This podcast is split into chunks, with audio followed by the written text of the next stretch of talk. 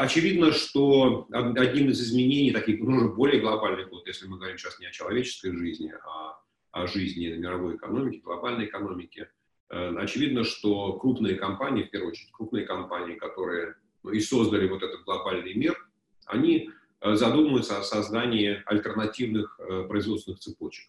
Ну, то есть сейчас, ну, сейчас, последние 20-25 лет, мир строился по принципу, мировая экономика строилась по принципу использования конкурентных преимуществ каждой страны. Где-то дешевая рабочая сила, где-то очень квалифицированная, но дорогая рабочая сила, где-то сырье, где-то, не знаю, там финансово-логистические центры. И вот одну, экономия на масштабах, что вот нужно строить завод крупный так, чтобы он там, не знаю, э, всех ваших потребителей мог обеспечить, э, не знаю, там, какими-то химическими э, реагентами, не знаю, продуктами нефтепереработки.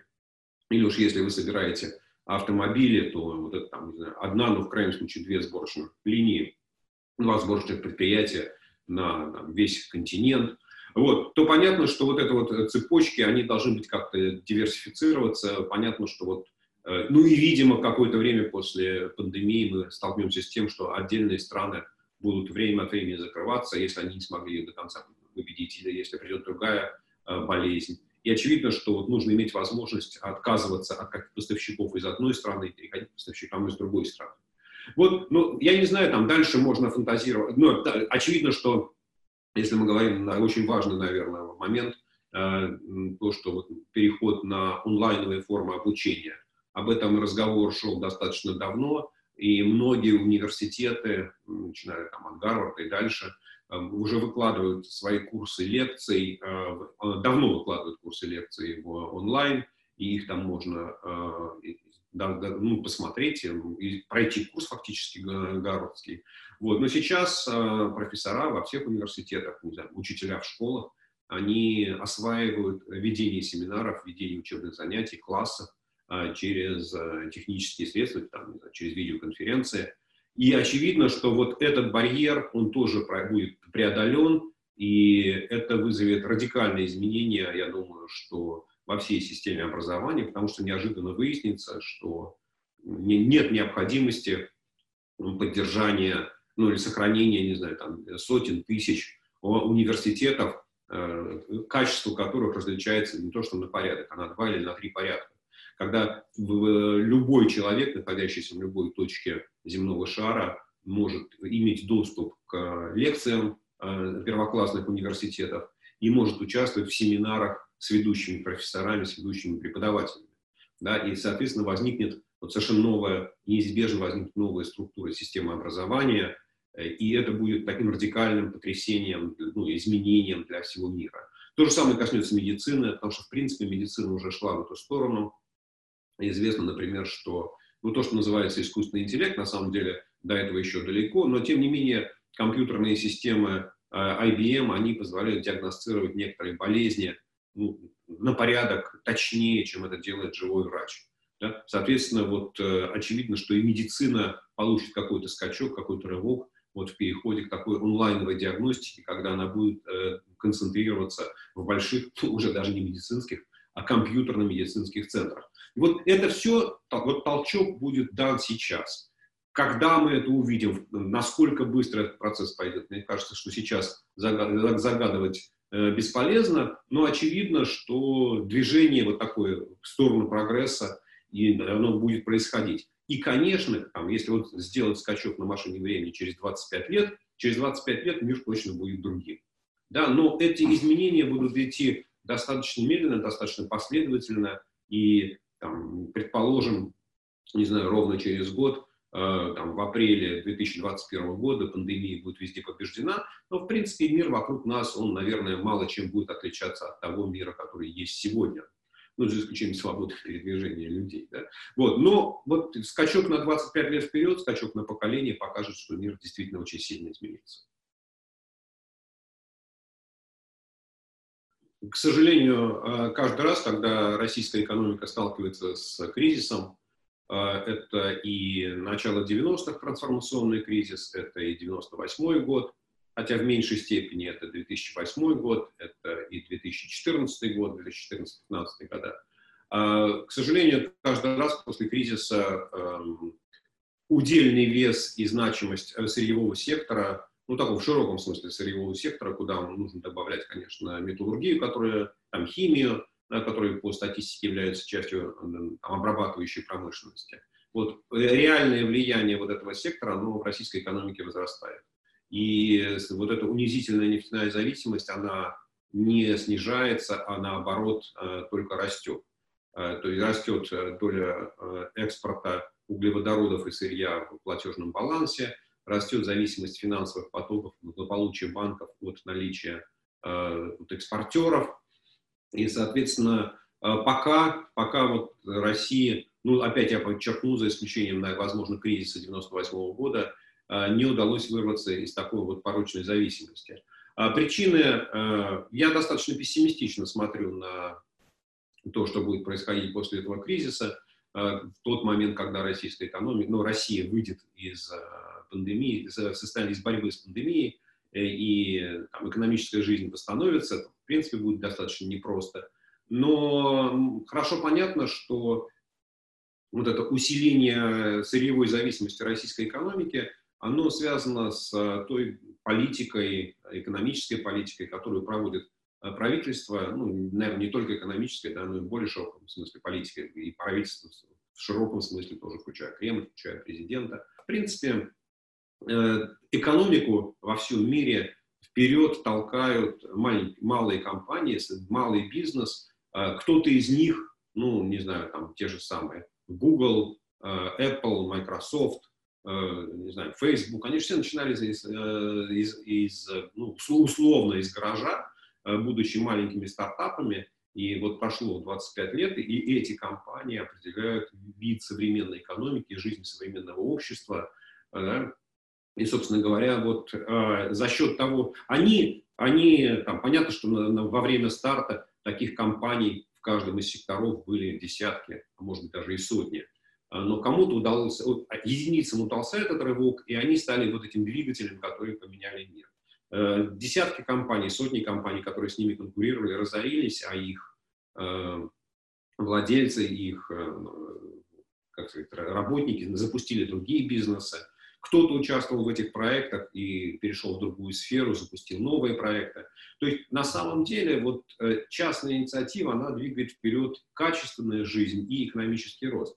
Нигде в мире, э, ни в, ни в одной стране мира, даже включая там такой полутоталитарный, авторитарный Китай, э, крупные компании не являются двигателем экономики. Да, конечно, ни одна экономика мира не может существовать без крупных компаний. Всегда должны быть какие-то, ну, не знаю, там, свой «Газпром», да, своя энергетическая компания, возможно, там, свой General Motors – да, или какой-нибудь Opel, или Mercedes, имя которых у всех на слуху, которые по масштабам значительно превышают э, другие компании, но всегда есть э, десятки, сотни э, мелких, э, средних компаний, которые поставляют комплектующие, которые конкурируют между собой, которые э, обеспечивают рост качества, которые обеспечивают снижение издержек э, и делают вот, конечную продукцию крупных компаний лучше, качественнее, а, более удобные для потребителя. В России, когда мелкий и средний бизнес, ну, крупный бизнес, я не хочу сказать, что бизнес, крупный бизнес не подвергается давлению, конечно, его там, власть Кремль прессует, наверное, не меньше, чем местные чиновники прессуют малый и средний бизнес на местах. Вот. Но когда у вас рубится вот эта инициатива, когда Э, любое начинание внизу, э, дорастая до какого-то размера, сталкивается с все возрастающим э, кошмарением, как сказал Медведев, да, ввел замечательное слово в русский язык, вот, то понятно, что э, рассчитывать на то, что будут возникать какие-то новые сектора э, в российской экономике очень тяжело. Ведь вот если посмотреть там на сегодняшний э, там, список вот то, что называется голубые фишки, которые торгуются, ну, ну, самые крупные, самые привлекательные для инвесторов компании, э, которые торгуются на московской бирже, то мы там увидим вот все то, что унаследовано, ну, в значительной части, да, в основном в своей части, все то, что унаследовано от Советского Союза, металлургические, газовые, нефтяные компании, энергетические компании, аэрофлот, банки, вот. И нам единственное исключение, наверное, это сети розничной торговли и операторы мобильной связи. То есть вот если посмотреть и сравнить с другими странами, то мы видим, например, что совсем нет там, фармацевтических компаний, биотехнологических компаний, нет компьютерных э, компаний, софтверных, да? хотя считается, что в России качество э, программистов и качество компаний, которые могут оказывать вот эти услуги, оно одно из самых высоких в мире. То есть вот все эти сектора, они в России загнаны куда-то э, в положение, ну не знаю, такого полуподпольное, мы хорошо знаем там, о российских софтверных компаниях, которые числятся в Москве, но держат своих сотрудников и в России, и в Беларуси, и в Украине, и в Европе, и продают свою продукцию на европейский или американский рынок. Да, ровно потому, что в России их кошмарит ФСБ, их кошмарят местные губернаторы, и им невыгодно вести в Россию бизнес, потому что им зачастую на их продукцию просто нет спроса. И, к сожалению, вот я завершаю этот, этот сюжет, мне кажется, что вот этот э, кризис, он вообще, мне кажется, что пока что Кремлем не воспринимается как экономический кризис. Они для себя еще не поняли, на какую полочку его нужно положить, э, как его классифицировать, какие причины. Но точно совершенно, что результатом этого кризиса не станет э, свобода бизнеса, свобода предпринимательства. Поэтому вот те, кто имеют вот эти крупные налогоплательщики, от которых зависит бюджет, и имена которых известны президенту, э, да, которые, вот, соответственно, они будут пользоваться своим э, таким полумонопольным положением и влиянием на э, ту экономическую политику, на то законодательство, которое в России существует, которое для них выгодно. А малый бизнес его как кошмарили, так кошмарят и будут кошмарить дальше. И поэтому вот, ну, я не ожидаю, что после этого кризиса структура российской экономики как-то принципиально изменится. Э, есть такое понятие «идеальный шторм», когда в одной точке, э, в одно время совпадают несколько факторов, каждый из которых достаточно уникальный э, вот, и имеет не очень высокую вероятность, но когда все, может быть, он не очень сильный, он как-то, ну вот, ваш корабль может качать, но не очень сильно – а когда они собираются все вместе, то получается шторм какой-то колоссальной силы. А, и зачастую бывает так, что э, экономические кризисы, вот такие крупные экономические кризисы, они очень часто описываются этим состоянием. Так было с Россией э, в 1998 году, когда э, падение цен на нефть совпало с кризисом государственного долга и с кризисом политической системы. Э, так было в 2008 году, когда глобальный финансовый кризис и банкротство американских банков э, совпало с тем, что российские банки ну, совершали огромнейшие ошибки с точки зрения управления валютной ликвидностью и были все в долгах, в долларовых долгах, имея рублевые активы. Так было там, в 2014 году, когда опять-таки российские компании закредитовали себя, взяв огромные кредиты, Э, и в это время случилось падение цен на нефть э, и введение западных санкций, которое закрыло доступ на рынки капитала. Вот, собственно говоря, э, в значительной мере вот то, что мы наблюдаем сейчас для российской экономики, это вот опять-таки идеальный шторм. С одной стороны, эпидемия коронавируса во всем мире, ну как так она в развитом мире, давайте говорить, в развитом мире она шла с такой скоростью, что вот в марте месяце, ну, практически на наших глазах, э, основ, основные страны Европы, там, Северной Америки, они э, стали попадать в состояние, когда власти должны были принимать решения о карантине, в разной степени жесткости и о закрытии, э, снижении, запрете на экономическую активность в некритических предприятиях. Вот. И этот процесс шел очень быстро, он шел вот буквально там Э, день ото дня менялся, да, то есть каждый день приходили сообщения, что такая-то компания остановила свои заводы, автомобильные заводы Америки договорились в один день прекратить производство, кто-то стал еще останавливать в Англии, кто-то во Франции, кто-то в Италии. А, и вот этот процесс шел лавинообразно, и он еще никаким образом не, не отразился даже в статистике, только фондовые индексы, фондовые рынки стали ощущать вот это давление на экономику, ну, ощущение падения экономики, и они потихонечку стали двигаться вниз. И вот в этот момент, ну, опять-таки, так случилось, это ирония истории, что именно в этот момент должна была состояться встреча э, ОПЕК+, это Организация экспортеров нефти, плюс присоединившиеся Россия, Казахстан, Азербайджан, которые должны были обсуждать э, решение о судьбе своего соглашения, которое ограничивало добычу нефти до 1 апреля вот, 2020 года, которое истекало, и нужно было договориться, что делать раньше. И Конечно, вот если бы мировая экономика была, что называется, в нормальном состоянии, если бы не было этой эпидемии, если бы она продолжала расти, если бы спрос на нефть не снижался так стремительно, в тот момент, возможно, еще никто не понимал, с какой скоростью он будет снижаться. Э, и только потом, к концу месяца, стало понятно, что он там упал то ли на 20, то ли на 25 процентов. Вот. А и в тот момент э, в России победила точка зрения, которая олицетворяет Игорь Сечин, руководитель Роснефти, Э, что России невыгодно это соглашение, что оно сдерживает добычу, что Россия может добывать там на, не знаю, на 5% нефти больше в перспективе, и поэтому России нужно выйти из этого соглашения, и таким образом, да, пусть цены на нефть снизятся, но зато мы вытесним американскую сланцевую нефть, которая по издержкам гораздо выше. Вот эта стратегия, она на самом деле попытаться э, продать больше нефти, и бог с ним с падением цен, на самом деле ее несколько раз пыталась реализовать Саудовская Аравия, и это было в конце 80-х годов, и это было в 98-м году.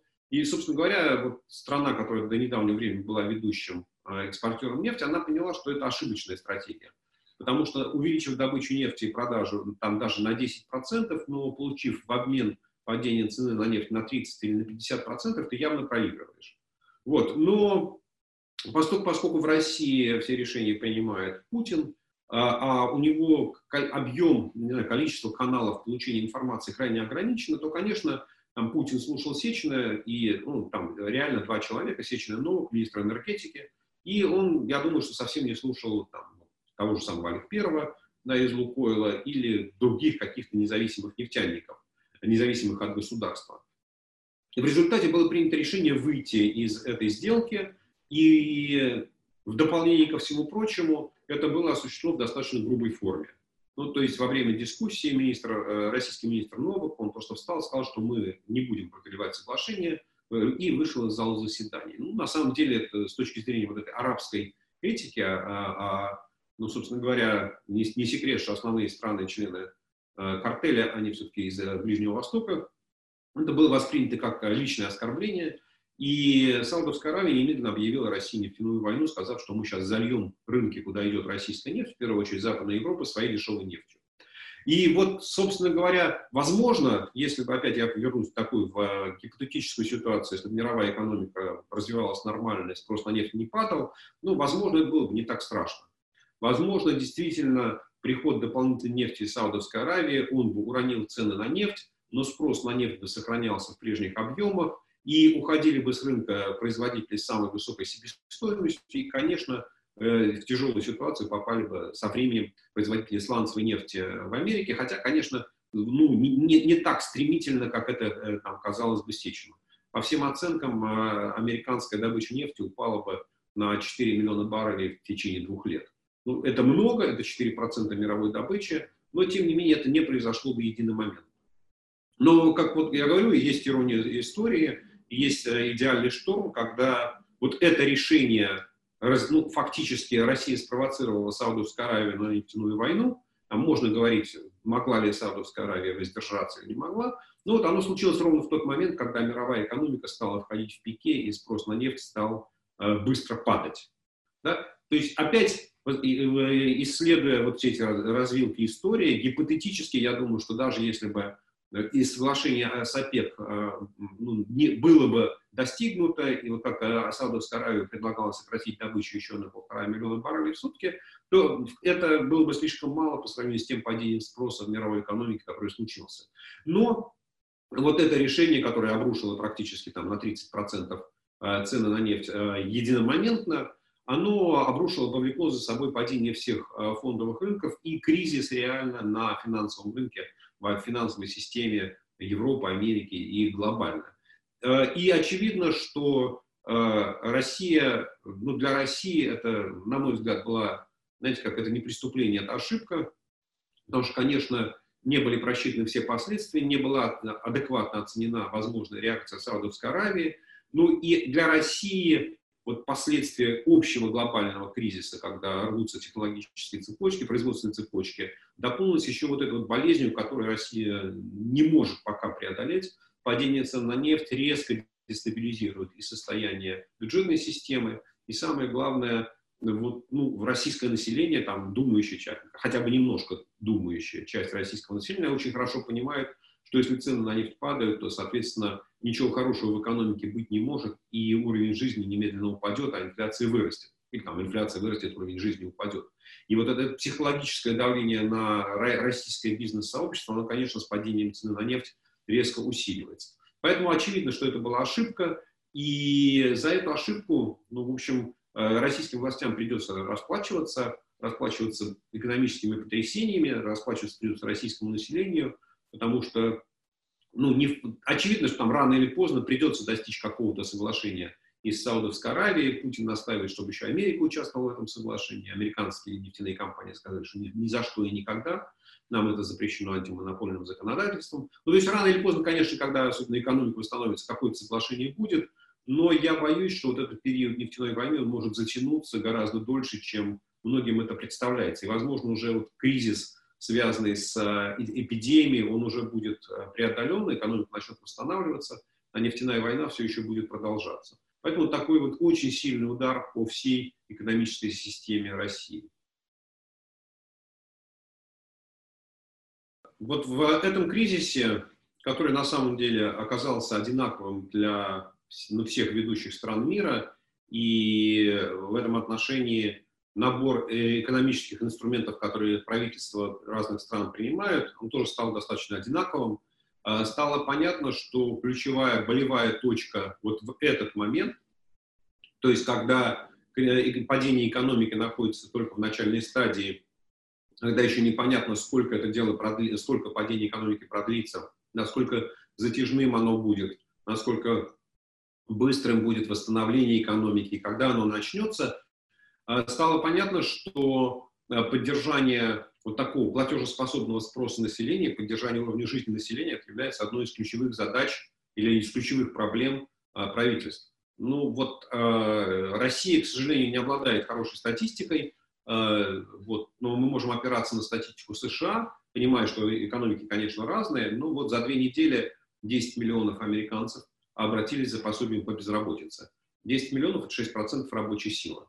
Да, вот даже если считать, что в России рабочей силы там, в два раза меньше, то это там 3 миллиона. Считаем, что российская экономика менее там, ориентирована на сектор услуг, который пострадал больше, но все равно должно получиться, что где-то там, не знаю, там, миллион безработных в России должен был появиться, вот если кризис развивается примерно по тем же самым механизмам, как идет в Америке. Да? Вот, но в России этого нет, и в России, хотя Путин принял решение там, повысить пособие по безработице до прожиточного минимума, мы не знаем, сколько реально денег получат, э, получат безработные, э, вот, э, и сколько их у нас существует. Но вот позиция стран Запада и в Европе, и в Америке, она оказалась более, как бы, более щедрой. То есть все понимают, что вот это не нормальная безработица, это не стандартная безработица, что люди не являются безработными, потому что они хотят переехать, поменять работу, что они хотят перейти из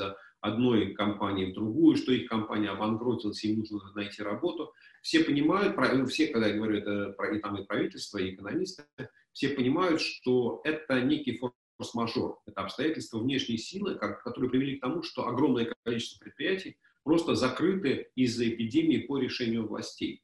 И вот проще всего, ну, наверное, да, для правительства сказать, это ваше дело, это вы частный бизнес, у нас свободная экономика, рыночная, вы делаете со своими работниками что хотите. Но э, все смотрят вперед, и все понимают, что вот эта эпидемия, ну, в конце концов, мы можем говорить о сценариях, то ли там к середине лета, то ли к концу лета, то ли к концу года, да, но, в общем, все равно понятно, что речь идет не о десятилетиях, да, о, о месяцах, вот эта ситуация будет преодолена, экономику нужно будет перезапускать, экономику нужно, нужно будет стартовать, и об этом уже сейчас все больше и больше говорят в столицах западных стран. Э, вот. И здесь для экономики крайне важно, в широком смысле слова, не потерять рабочую силу, да, то есть сделать так, чтобы э, рабочие, работники, служащие, вот они чувствовали себя принадлежностью к той компании, в которой они работали. И задача сделать так, чтобы люди чувствовали себя ну, как, не, не, не чувствовали себя опустившимися, не чувствовали себя потерявшими надежду. И здесь, вот, соответственно, идут разные формы. С одной стороны, да, повыш... в Америке то же самое, повышается пособие по безработице, в Америке удлиняется срок получения безработицы, но одновременно с этим правительство выплачивает там, по 1200 долларов каждому взрослому американцу, 500 долларов на ребенка, там, с доходом до 99 тысяч долларов. В Германии 60% зарплаты платится за счет государства для э, людей, у которых бизнес, для сотрудников компании, где, который бизнес закрыт. В Англии до 80%.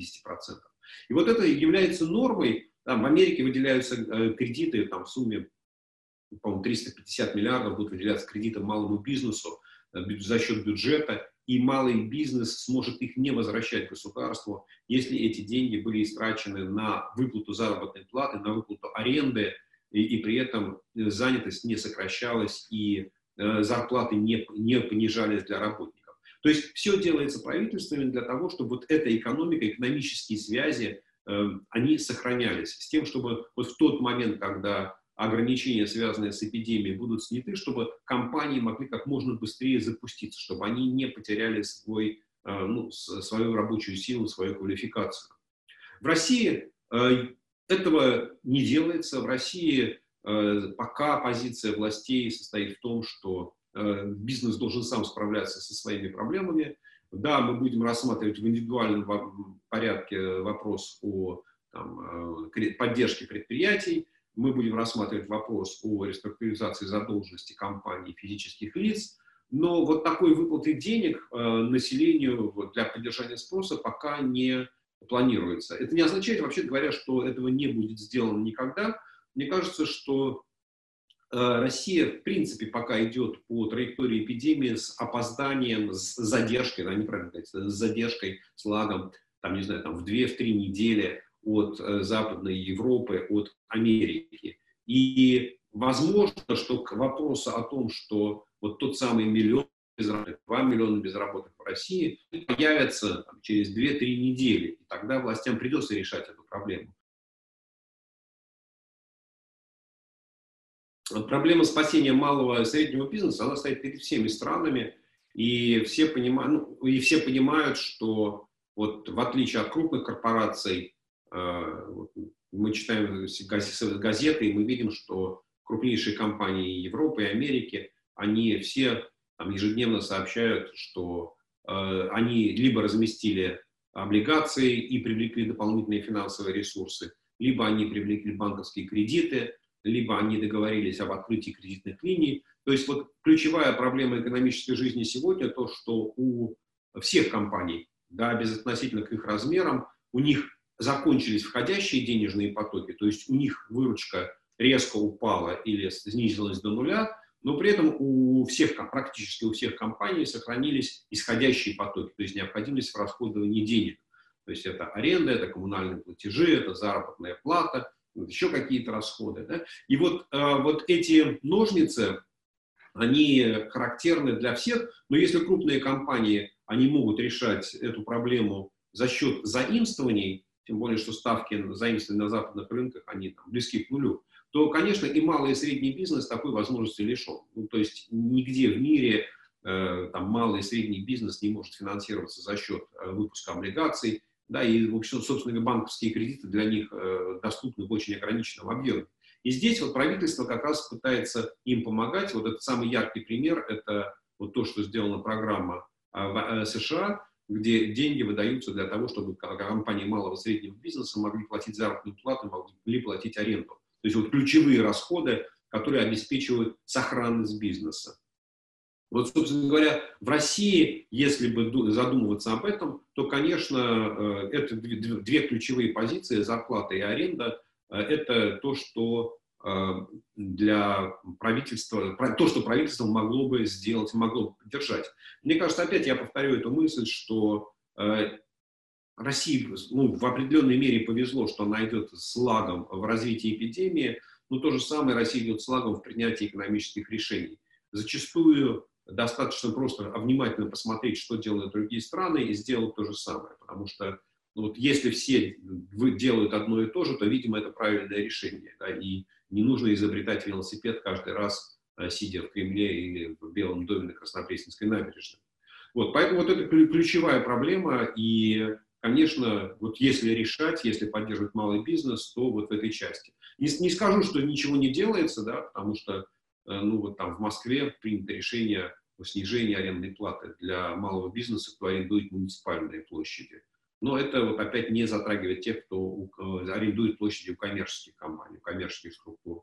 Пока э, возможности малого бизнеса по получению кредитов на заработную плату, они объявлены, и вроде даже по российским понятиям ставка процента, 4% за счет денег Центрального банка тоже, в общем, терпимая и не очень высокая. Но сколько таких кредитов выдано, насколько легко их получить э, российскому бизнесу, мы пока не очень хорошо знаем. Поэтому вот сказать, что российские власти вообще ничего не делают, это неправда. Они делают, но на, насколько существенно, да, вот насколько велики объемы такой поддержки и насколько они адекватны спросу со стороны малого бизнеса, мы пока не очень хорошо понимаем. Ну, наверное, просто статистика запаздывает, нужно немножко подождать. Я как-то сказал, э, что для меня э, то, что происходит сегодня в экономике мира, в экономике каждой отдельной страны, это такая вот смесь э, Великой депрессии, когда закрываются предприятия в огромном количестве, да, и падает вообще экономика сжимается не знаю, на 20, на 30, на 40 процентов, и экономики военного времени.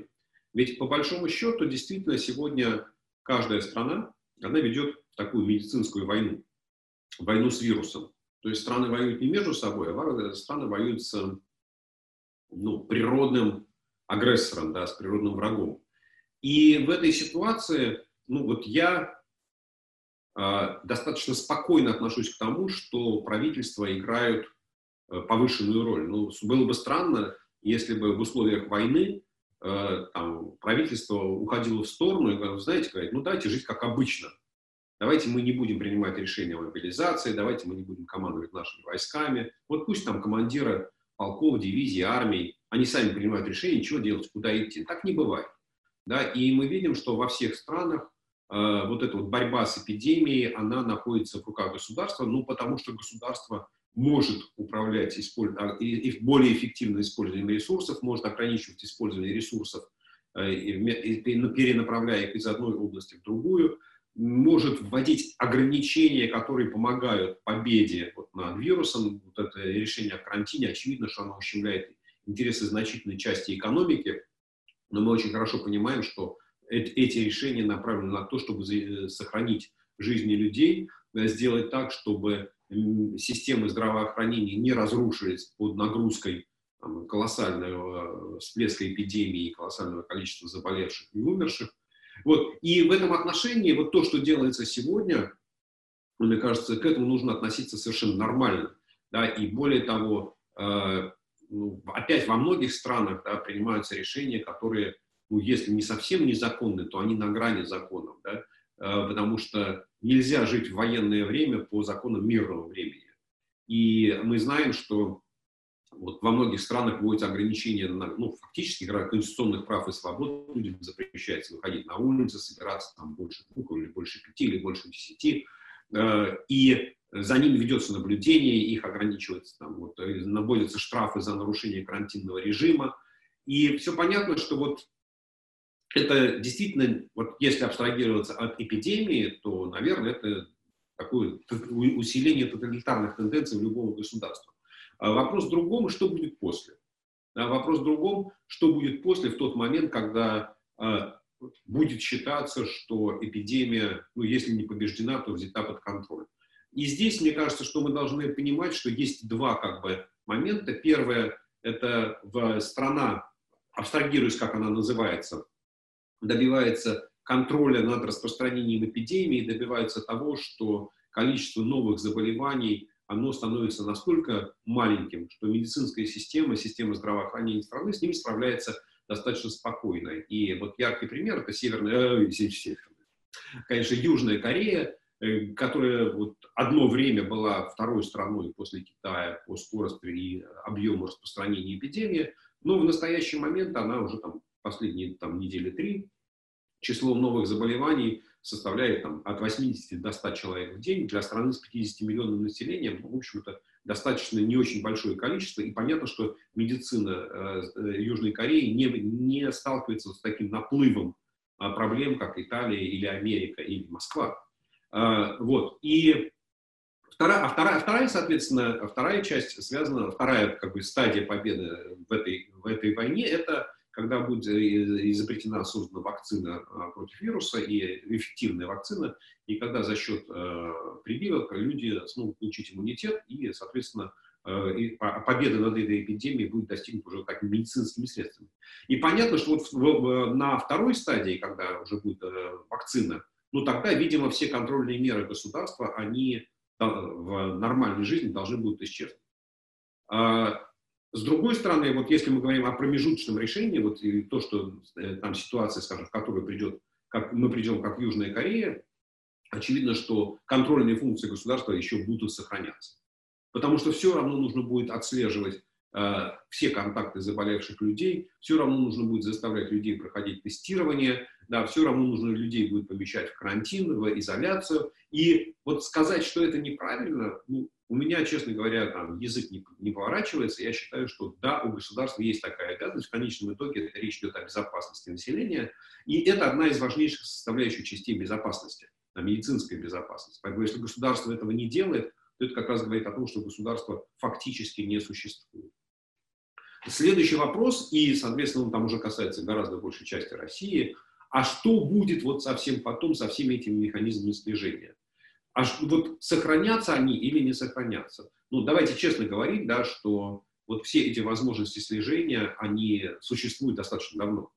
А, и существует возможность отслеживания передвижения людей через телефоны, через биллинг э, ваших телефонных разговоров. В каждом телефоне есть, э, в смартфоне есть GPS-трекер, он позволяет отслеживать ваши передвижения в режиме реального времени. Существует, ну, как минимум в Москве, очень развитая и достаточно эффективная система распознавания лиц, и которой власть активно пользовалась для задержания э, активистов во время московских протестов э, летом прошлого года. То есть вот все эти элементы, они и так существуют. Да? Будет ли российское государство применять их более активно, будет ли российское государство применять их э, более репрессивно, ну, здесь гадать тяжело, исходя из предыдущей истории, из того, что происходило в последние 20 лет, там, я готов сделать прогноз, что усиление вот этих контрольно-репрессивных э, действий э, со стороны российского правительства, со стороны российских властей, оно будет продолжаться. Но я не думаю, что эпидемия даст, или там, вот то, что сделано во время эпидемии, даст какой-то скачок. Я в этом отношении не сторонник конспирологических теорий, да, что вот сейчас э, российские власти научились вводить карантин, и они этот карантин будут вводить там, каждый год, не знаю, для того, чтобы как только Навальный соберется проводить какой-нибудь митинг, они будут в Москве объявлять карантин. Ну, мне кажется, что вот до этого все-таки мы не дойдем.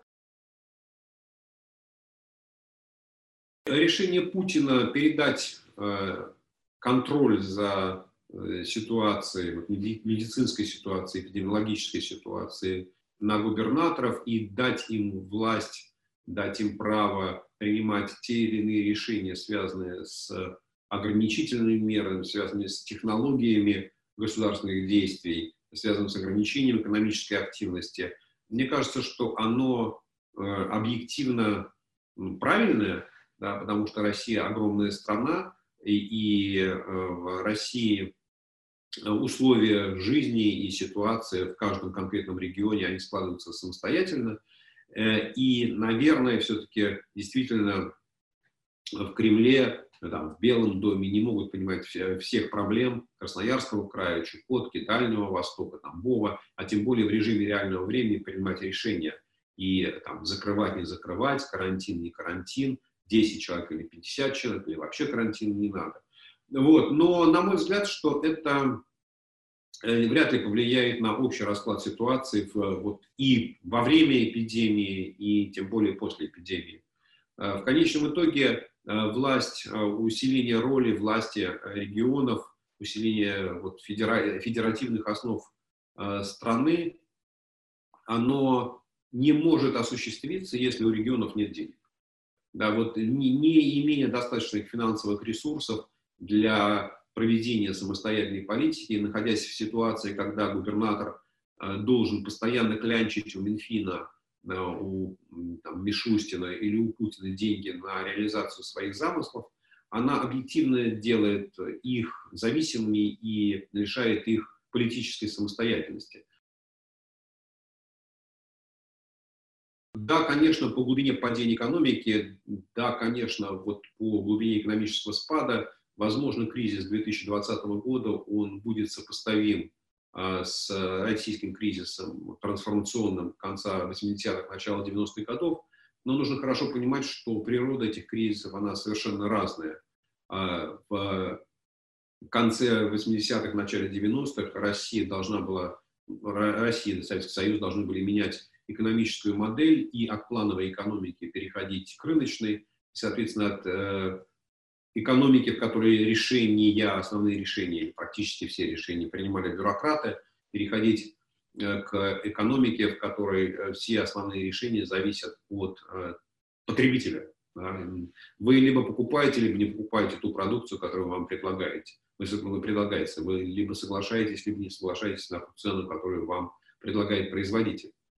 И, конечно, немедленно выяснилось в тот момент, что огромная часть э, продукции, которая производилась э, советскими предприятиями, она просто никому не была нужна.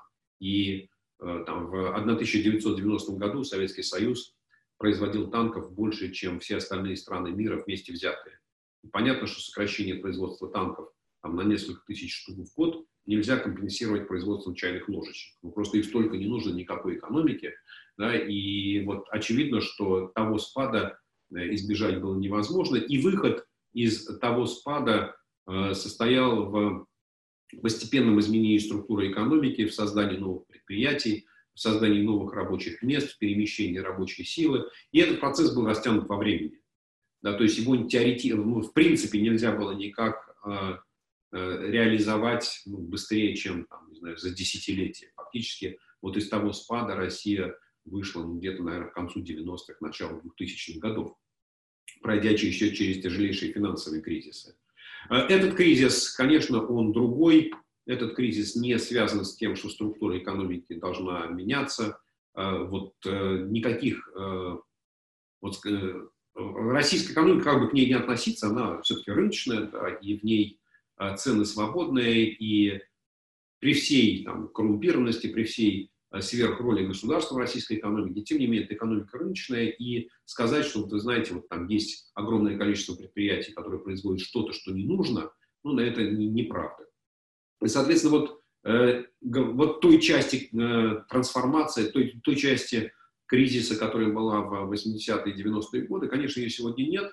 И если предположить, что, вот, знаете, как вот мы проснулись э, послезавтра и узнали, что э, есть вакцина, более того, что она какая-то очень простая, что ее можно чуть ли не в домашних условиях производить, да, то выяснится, что там, не знаю, там, через две недели все ограничительные меры на экономику будут сняты, и, вообще-то говоря, экономика восстановится ну, ровно в том виде, в каком она была на момент введения ограничений. То есть в этом отношении э, вот, ну, выход из, из кризиса гораздо проще, потому что если все те предприятия, которые были, ну или почти все, которые существовали, они просто начнут нормально функционировать так же, как они работают там, месяц назад, то вот никаких серьезных последствий для экономики не будет. Последствия возникают для общества, правильно говорить. А последствия, серьезные последствия могут возникать и будут возникать, если этот кризис затянется. Вот если выход из кризиса, выход из э, эпидемиологического кризиса в первую очередь, да, он растянется, не знаю, там, на квартал, на два, на три, растянется до конца 2020 года или перейдет на 2021 год в таком пессимистическом сценарии, да, то очевидно, что очень многие компании, они просто не смогут э, сохранить свою жизнедеятельность. им придется закрываться, они будут так или иначе, ну, хотя юридически, может, там банкротство не будет происходить, но фактически э, они будут разрушаться. И э, вот э, то, что мне напоминает там кризис российский первой половины 90-х годов, вот в случае затяжного кризиса неизбежно будут возникать цепочки неплатежей. Да? То есть будут возникать, ну, вот там неплатежи по зарплате, будут возникать неплатежи по аренде, будут возникать неплатежи по оплате коммунальных платежей, да, вот, инфраструктурных, там, тепло, электричество, газ, вода. То есть вот такие вот цепочки, они, конечно, будут возникать, и они будут эти, э, накапливаться. И в результате, ну, предположим, там, опять я беру пессимистический сценарий, через год э, экономика открывается, и выясняется, что у всех практически компаний огромные долги у всех компаний годовые по коммунальным платежам, кризиса выходить, то есть фактически будет такой вот длинный-длинный цикл э, взаимных платежей. Не платежи по банковским кредитам, которые нужно будет расплачиваться по процентам, по основному телу. У банков будут возникать убытки, потому что они по депозитам вроде как все должны платить, а по кредитам, по своим по активам ничего получать не будут.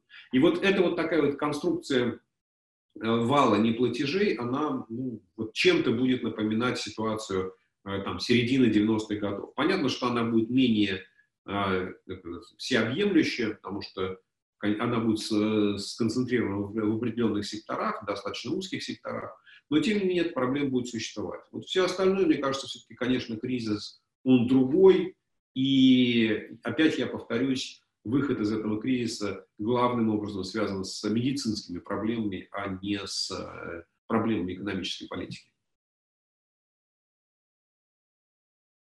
Нужно хорошо понимать, что э, вот пока мы находимся ну, в очень-очень-очень начальной фазе э, борьбы с эпидемией, и пока э, вот весь наш оптимизм, который, безусловно, присутствует у каждого из нас, он связан с тем, что э, экономика, государство, они продолжают функционировать. То есть вот, ну, я понимаю, что жизнь она в разных странах разная, жизнь в разных городах разная, и вот, э, ну, я так получилось, э, что я вынужден жить за пределами России, э, вот, и здесь в Америке ну, меня спасает Amazon, меня спасают другие системы доставки, и для меня вот риски, ну, тяжесть Э, режима самоизоляции, она в значительной мере снижается, потому что я действительно могу все необходимое для себя покупать э, онлайн. Я понимаю, что я должен там себя в чем-то, ну, не, не в чем-то, я себя сильно ограничиваю в своем образе жизни, но я понимаю, ради чего я это делаю. Вот. И это, в, этом, в этой связи, в этой связи э, я даже не ожидал, я даже не ожидал, что система будет функционировать так хорошо, и ну, неожиданно для себя я выяснил, что вот, э, ну, помимо Амазона, к которому я, что называется, стал привычен за последние годы, да, появились другие конкуренты, которые в какой-то мере работают даже лучше, чем э, Amazon, которые предлагают мне более широкий ассортимент товаров, э, которые предлагают мне более быструю доставку, даже в условиях вот таких кризисных ограничений. И вот то, что рыночная экономика, то, что экономика продолжает функционировать, это на меня вселяет большой оптимизм. Как переживать? Э, первое, не унывать. Э, первое, второе, поддерживать друг друга, безусловно, поддерживать своих друзей, свою семью, своих близких, любимых. Воспользоваться этим временем обязательно нужно для того, чтобы изучить что-то новое, потому что ну, за счет того, что мы сидим дома и никуда не движемся, у нас образуется большое количество времени – Э, читать, смотреть э, хорошие фильмы, вот, и не унывать. Я считаю, что вот все-таки люди — это homo sapiens, человек разумный, и эпидемия, да, она страшная, она тяжелая, но у меня нет никаких сомнений, что совместными усилиями человечество сможет эту эпидемию победить.